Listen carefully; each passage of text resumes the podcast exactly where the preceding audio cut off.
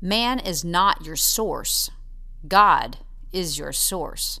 And that is today's Morning Moxie.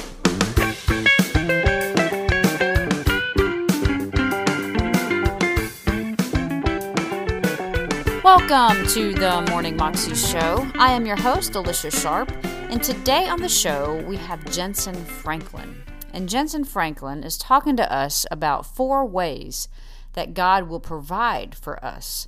And this is going to be a three part message. So it'll be today, tomorrow, and Wednesday. And like I said, he's talking about how God provides. And a lot of times, God will provide in ways that we don't expect or don't, you know, or maybe he'll provide in a way that we don't really think is a good way to provide. But God provides in the way that he sees best. And he has all of our needs met according to his glorious riches in Christ Jesus. And he is our source. Our job is not our source. Our little schemes are not our source. Anything that we try to finagle is not our source. God is our source. Here's Jentezen. Go with me to the book of Genesis. It's where I feel like I'm supposed to go tonight. 40, I believe it's 45. I want to teach you on four ways God will provide for you.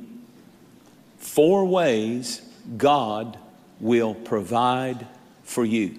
How many of you believe God is your provider?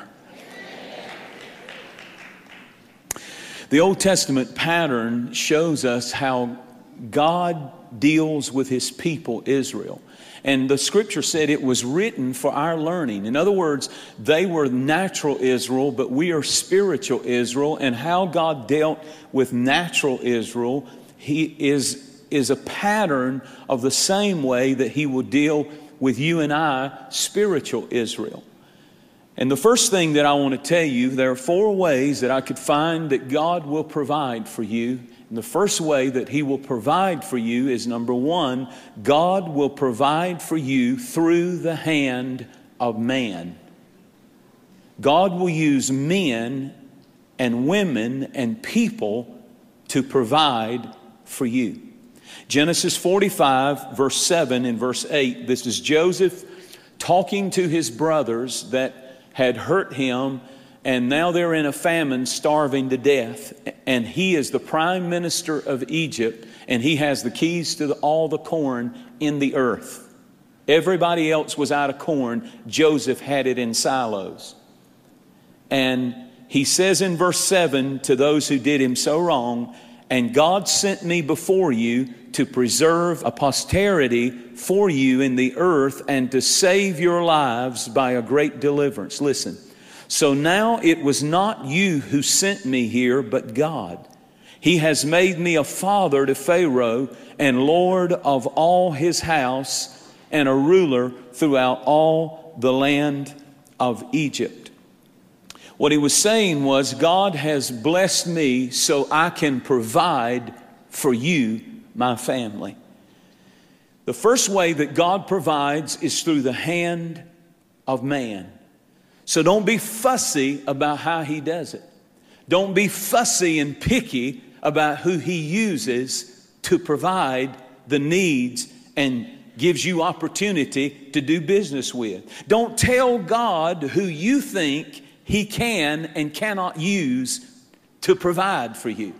Because God can use some strange people to bless you. God used Pharaoh to provide for his people.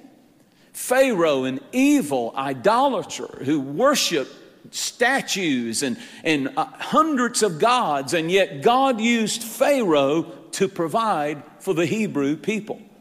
You cannot put God in a box. Luke 6 38. And I want you to remember this verse. Everybody say, Give. Let's read it out loud. Give, and it will be given to you. Good measure, pressed down, shaken together, and running over, shall men give into your bosom. Notice that men, different kind of men and women, God will raise up to provide for you. He used ravens to feed the prophet Elijah. And a raven is not supposed to pick up food and take it to somebody and give it to them. A raven doesn't deliver food, it eats food. Anything it can get. But God changed the nature of that bird so that it would take care of his prophet in a famine. God knows how to take care of you and he will supply. God will never let you depend on anyone individually too long.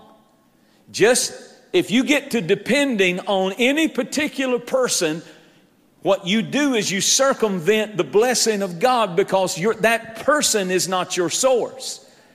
That person is the, is the means that God is blessing you temporarily.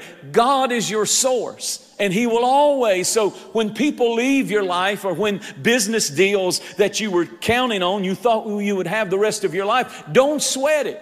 God has lots of people, men that will give unto your bosom. And I want you to start claiming this promise that God will provide for me through the hands of men. That when I get up and I go to work today, God is going to prosper me and bless me and cause me to have these connections in life, these associations in life that men will give unto my bosom.